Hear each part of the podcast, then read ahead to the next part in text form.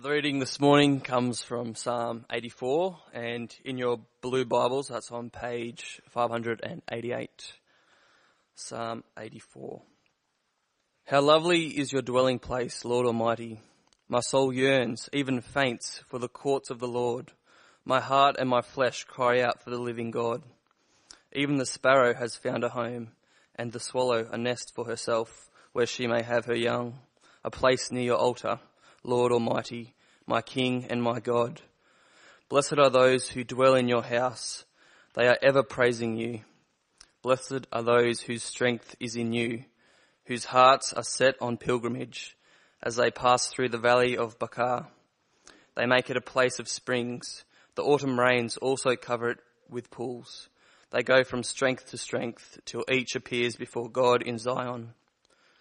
Hear my prayer, Lord God Almighty. Listen to me, God of Jacob. Look on our shield, O God. Look with favour on your anointed one.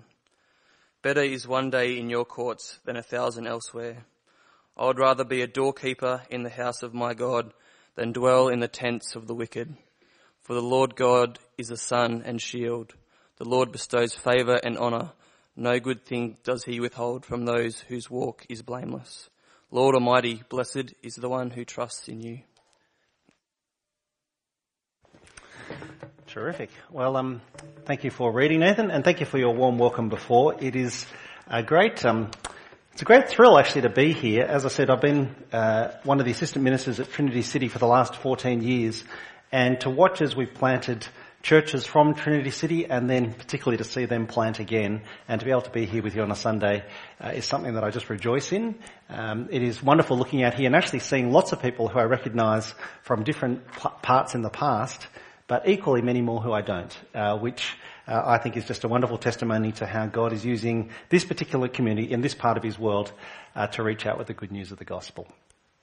Uh, as uh, Mike said, I'm here for the next three weeks. Uh, we're looking at Psalms 84, 85 and 86, so just straight through if you'd like to read ahead at any point. Can I please encourage you to have a Bible open in front of you? I'm going to spend most of our time looking at the passage that was uh, read for us. It'll pop up on screen at different points, but actually having a Bible in front of you, you'll find helpful. Uh, likewise, the inside cover of the leaflet has an outline of what I'm going to talk about. Can you please make sure you have that in front of you as well, because that will help make sense uh, of this particular talk. Uh, and I think with those introductions done, let me pray, and uh, we will sit under God's word for this next little while. Heavenly Father, thank you that your word has been written for us and for our salvation. Uh, we ask that you might speak to us this day by your Spirit. Uh, take these words and imprint them deep on our hearts and show us how we might live lives that bring honour and glory to the Lord Jesus, who is our Saviour. Amen. Uh, well, I've headed this talk, The God Who Blesses, and where I want to start is with the observation that a great song like the Psalms, a great song makes you feel something special, uh, not only for how they sound, but for what they say. A great song makes you feel something special, not only for how they sound, but particularly for what they say. Uh, which raises the question then, what makes Psalm 84, a song we're told there at the introduction, a song of the sons of Korah, uh, what makes it so magnificent? What I want to suggest today is that what makes Psalm 84 so wonderful is because of how it describes our great God and what he is like. At the top of your handout, uh, you'll see there in my outline, I said the key to the Psalms uh, is to remember that the Psalms first and foremost tell us what God is like. They're not first and foremost a prescription for what we should do. First and foremost, the Psalms tell us what God is like. They're not about what we ought to do. I have a couple of reasons for saying that. Uh, the first is that it enables us to avoid moralism. That is, trying to repeat the Psalms when quite obviously we can't. This is a psalm of the sons of Korah. It's all about them going to the temple in Jerusalem. So if you think you need to repeat Psalm 84, well, you'll be off buying tickets after this, booking flights. That's clearly not the point of how we're meant to read it. So instead, what the Psalms do is they paint a picture of what God is like. They don't describe our actions first and foremost.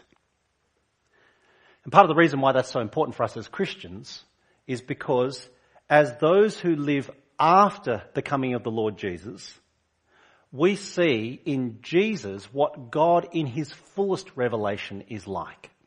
We see God in all his glory. And so for that reason, the way in which I've structured each of the talks for the next three weeks is exactly the same. Point one, what Psalm 84 says about God. Point two, how Psalm 84 points us to Jesus. And then point three, what Psalm 84 might have to say to us today. Okay? So hopefully that'll help you follow along and see how we're going to move from the sons of Korah and their great song uh, to us today. Firstly, what does Psalm 84 say about God? Well, uh, the psalm is set in Old Testament Israel hundreds of years before Christ. We're not told the exact date, but Solomon's temple in Jerusalem appears to be in operation. So in all likelihood that means it's somewhere between 500 and 1000 years before Jesus. And the song that's written here in Psalm 84 uh, can be broken down into three even, now I'd say verses, but we're going to talk about verses, so let's call them stanzas. Three even stanzas each of which uses a key word that gives you a clue as to the key to the psalm. That word is blessed. Blessed. So you see it there in verse 4. Blessed are those who dwell in your house. You see it in verse 5. Blessed are those whose strength is in the Lord. Uh, and verse uh, 12. Lord Almighty, blessed is the one who trusts in you. Three even stanzas, verses 1 through 4, 5 through 8, 9 through 12. Each of them talks about blessing because each of them describe what it's like to be in a relationship with God. And therefore, each of them tell us something about what God is like. Let me say something about each of those three stanzas. You can see the heading there on your handout. Uh, firstly, how good it would be to be with God. How good it would be to be with God. Verses 1 through 4. Let me read this again. Verses 1 through 4. How lovely is your dwelling place, Lord Almighty. My soul yearns, even faints, for the courts of the Lord. My heart and my flesh cry out for the living God. Even the sparrow has found a home, the swallow a nest for herself, where she may have her young, a place near your altar, Lord Almighty, my King and my God. Blessed are those who dwell in your house. They are ever praising you. Uh, the first stanza vividly describes the songwriter's great desire. My soul yearns, even faints, with longing to be with God. To be in his courts, in his house, which at the time meant to be in his temple. So why is it that the sons of Korah long to be in God's temple? Well, not because the temple was splendid and magnificent, although it was. Uh, you'd know that Solomon's temple was one of the ancient wonders of the world. And it was majestic in every way. But that's not why the sons of Korah want to be in the temple. They want to be there because they want to be as close as possible to God himself. And you see a hint of that there in verse 3. Uh, verse 3, it talks about the altar, a place near the altar. Uh, as the Israelites understood, the altar was the place where God dwelt amongst his people. Quite literally, when he came down, that would be the place where he would be.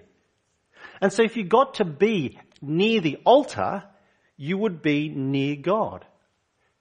It would be the ultimate sign of belonging, of being accepted, of intimacy. Because you cannot get any closer to God than the altar which is where he was said to dwell amongst his people. And the illustration that's there in verse 3 is that if the most insignificant of birds, a sparrow, a swallow, can get to the altar, can come into God's presence, if even they can get there, so can we. No wonder then that the sons of Korah will say how they long to be there. And if they were allowed to stay there, if they were allowed to dwell there where God was, well, you'd call them blessed. And they would be ever praising God. So firstly, how good it would be to be with God. Secondly, there is a great excitement and anticipation of being with God, and it's infectious and contagious. So come to the second stanza, verses 5 through 8. Let me read this part of the song again. Verses 5 through 8. Uh, blessed are those whose strength is in you, whose hearts are set on pilgrimage. As they pass through the valley of Baca, they make it a place of springs. The autumn rains also cover it with pools. They go from strength to strength till each appears before God in Zion. Hear my prayer, Lord God Almighty. Listen to me, God of Jacob. Uh, it's a little surprised then that the second stanza in the song paints a picture of those making their way to God's house, to the place where God is. And the picture is of, verse 5, pilgrims. Pilgrims. Pilgrims who are almost giddy and breathless with excitement and anticipation that soon they're going to get to the temple where God is and they will get to be with God. So we're told in verse 7, as they draw nearer, they go from strength to strength. And their excitement, their eagerness, it's infectious. It can, it's contagious. It rubs off on everybody else. So if you look at verse 6, uh, there's an image there of a dry and barren place. Uh, it's called the Valley of Baca. Uh, we don't know what the Valley of Baca is, but it doesn't sound particularly hospitable, does it? You know, the Valley of Baca. Uh, maybe think Death Valley, right? It doesn't sound particularly nice. But the picture in verse 6 is as they pass through the valley of Baca, all of a sudden it's like it's a place of springs, where autumn rains cover it with pools. It's a picture of a dry desert that's suddenly been drenched in cool, soaking rains. And how what goes from one moment being so inhospitable to all of a sudden being a place of great delight. Uh, I've never had the privilege of going to Lake Eyre, um, but I know some of you have, or if nothing else, you've seen the pictures most of the year round, right? Complete barren desert. And then every now and then, when the rains come through, it's transformed just like that. Full of flora and fauna. It's a completely different place. And the image here in verse 6 is of God's blessing which spills over to others. As these pilgrims make their way to God, everyone else sees them and they too start to feel differently. As they get closer, everyone feels better. It's like when uh, we in South Australia say to someone who's come to visit from interstate, you know, perhaps at the end of another long miserable winter here, and we say to them, oh, you've brought the sunshine with you, haven't you? That's the picture here, I think of how those who are on their way, they're a blessing to others around them as well. How good it would be to be with God. The excitement and anticipation of being with God is infectious and contagious. So thirdly and finally, nothing matters more, nothing matters more than getting to be with God. Verses 9 through 12, this is the last part of the psalm. Let me read out this last stanza for us. Verse 9. Look on our shield, O God. Look with favour on your anointed one. Better is one day in your courts than a thousand elsewhere. I'd rather be a doorkeeper in the house of my God than dwell in the tents of the wicked. For the Lord God is a sun and shield. The Lord bestows favour and honour. No good thing does he withhold from those whose walk is blameless.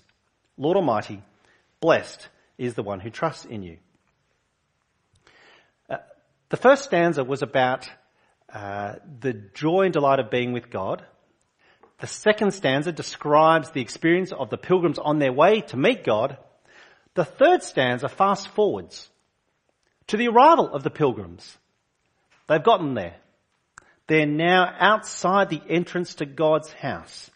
They're waiting to be admitted. It's that picture of almost as if they're banging on the door. God, let us in. We've made it.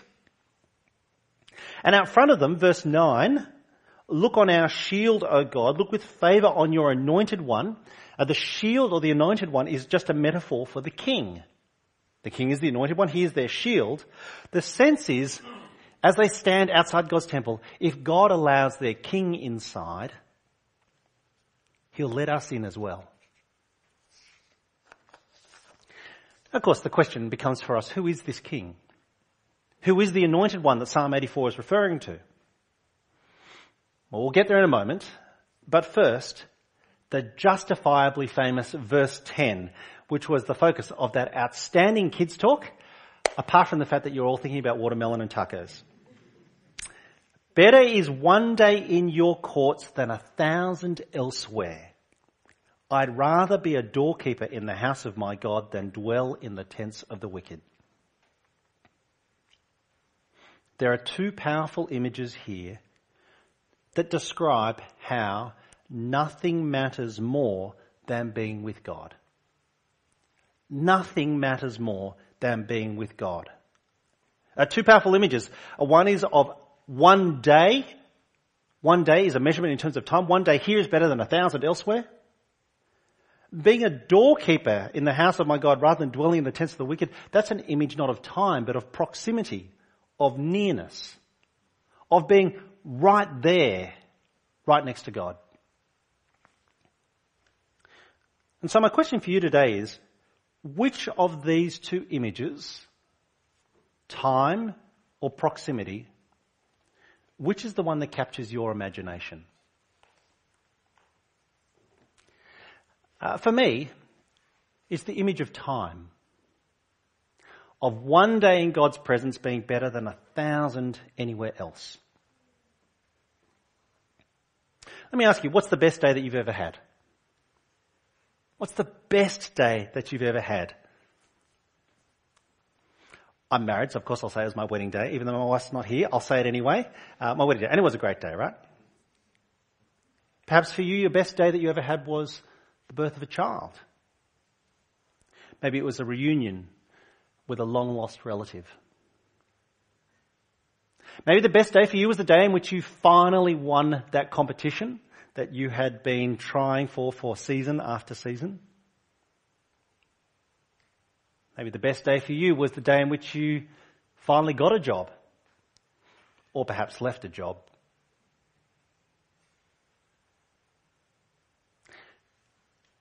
Perhaps the best day was the day in which you finally realized the extent and the horror and the totality of your sin.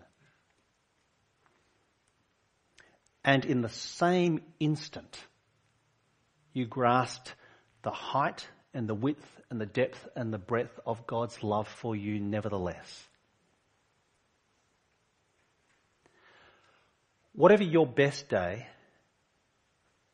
a single day with God to talk with Him, to listen to Him, just to hang out with Him. That's better than a thousand of any other days, no matter how good they might be. And so no wonder then the sons of Korah, having used these two powerful images, finish with three extravagant descriptions of what God is like, of God's goodness. You see them in verse 11. God is described as a sun and shield. A sun and shield. Now, shield conveys the sense of God being a protector or a defender, whereas the word sun, S-U-N here, it speaks not so much of the protector of life, but also of the giver of life. Because, in crude scientific terms, uh, that's what the sun is, is it not? Uh, secondly, bestows favour and honour. God bestows favor and honor. It is true, our God is just. And we want to see justice done. And it will be done. But even more than the righting of wrongs, what I think we long for is to be honored and commended and praised and acclaimed and esteemed and by God no less. Or the third description of God's goodness, no good thing does he withhold from those whose walk is blameless. No good thing does he withhold from those whose walk is blameless. Now it's important to notice that the word blameless does not mean sinless. If blameless meant sinless, then no one could ever be admitted into God's presence. So instead the word blameless, it means full of integrity or beyond reproach. We come into God's presence not because we have any right to demand it, even the anointed king needs God to look with favor on him, we are told. We enter because God chooses to bestow favor and honor. For his goodness is abundant and overflowing. No good thing does he withhold. Okay, so in summary, what does Psalm 84 say about God? It says that He is wonderful, that being with Him is glorious and magnificent and delightful, and it says that He welcomes us in when we come asking, trusting just in His goodness and His mercy.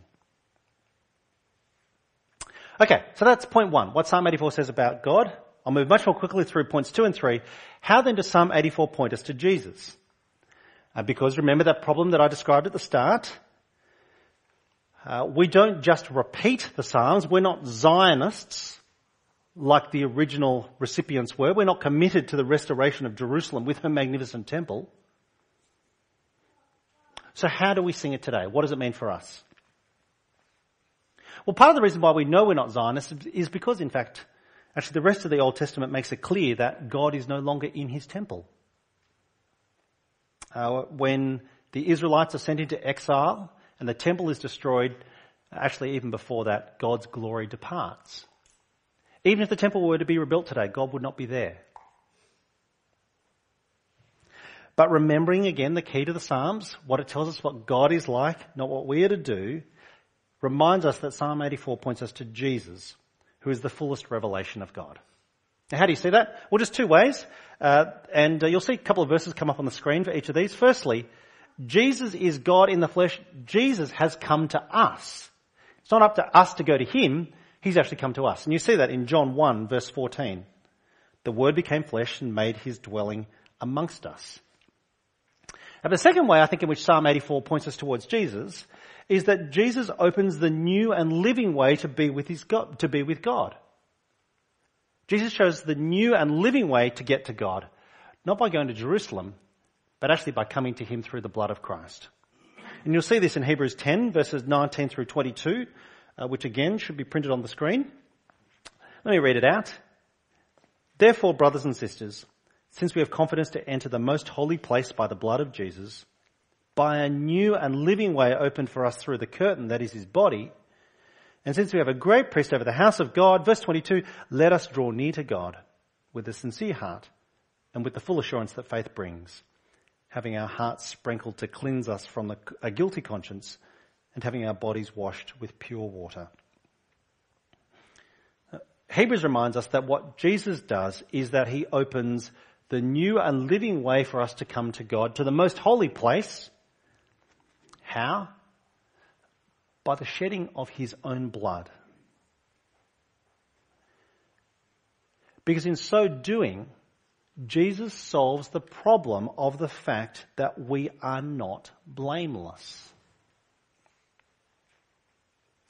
You see, even if God knows we cannot be sinless, something still has to be done about our sin. In fact, the reference to the altar in Psalm 84 is a reminder that the way in which sin is dealt with is by blood being shed. In the Old Testament system, it was an animal that was sacrificed, but clearly that's insufficient. In the shedding of the Lord Jesus' blood, in the one who is perfect man and perfect and fully God, at last we see the sacrifice that is made that our sins, which cannot be forgotten or ignored, our sins are atoned for. In the end, if you want to come into God's presence, someone's blood has to be shed. The choice is, it's either yours or it's Christ's. Praise be to God. Hebrews 10. His blood is shed that we might enter in. Uh, one of the privileges that I have is of working with university students. I've been doing it for a number of years and God willing for, will for many more. Uh, millennials these days think a bit differently from basically the rest of society. Uh, no, that's unfair. Millennials make up a fair proportion of society, but in particular, for millennials, words don't always land. Often it's image that does. And so uh, each week I'll try and give you a little picture two take away that perhaps will help you understand what Psalm 84 is about that you might recall in the week ahead and be thankful. The picture is printed at the bottom of your handout. This is why you have to have a handout in front of you. Uh, the picture there is of a little old-fashioned movie ticket stub. which says admit to. Because the way in which Psalm 84 points us towards Jesus is to remind us that it's like when you stand in a line waiting to get into somewhere. Jesus is the one at the front. He's the one who's admitted in. And when he goes in, he says to the security guys, it's okay. Jeff's with me. It's okay. Mike's with me. It's okay. Sue's with me. What Psalm 84 says about God, how Psalm 84 points us to Jesus, finally, and very briefly, what Psalm 84 says, uh, says to us today. Uh, Jesus, of course, is the one who takes us into the presence of God, but now Jesus is with God in heaven at his right hand. Nevertheless, he promises that he is still with us by his Spirit as we make disciples for him. And so this very famous passage that you know well from Matthew 28, uh, verse 18, Jesus came to them and said, all authority in heaven and on earth has been given to me. Go make disciples of all nations, and so on. Uh, but we often actually, I think, forget to get to the very end of the so-called Great Commission. Because look how it concludes in verse 20. Surely I'm with you always, to the very end of the age. Uh, Jesus' great promise is that He is with us always, wherever we go, as we make disciples in His name. And I trust you can see how for us today that is just the most wonderful news we can hear. Jesus is not just present with a handful of first century Palestinian Jews, like he was 2,000 years ago. Jesus is with Christians everywhere, across time and across space. Jesus is with us not just when we gather for a worship service on Sunday mornings, wonderful though that is, but so inadequate can you see how much better off we are than the sons of Korah? How what we have is greater than anything they could have anticipated. He is with us always. And that's why, of course, Jesus' most perhaps famous name in the New Testament is Emmanuel, which means God with us. He is with us wherever we go. Because if you think about it, that makes perfect sense, doesn't it? Uh, Jesus has been recalled to heaven, you might say. He leaves us to make disciples in His name. So He hasn't left us alone. As we pass on the good news to others, just as it was first given to us, still He is with us. I want to finish by simply asking you, as you think about your week ahead, whatever lies for you in this week to come before we meet again, how might you speak with the same giddy, breathless, almost childlike excitement that we have of wanting to be with God. In fact, of how Jesus is already with us. Yes, only in part, one day in full. How will you speak of that excitement and that conviction that you don't need to go looking for Jesus or search him out because he's already right by our side?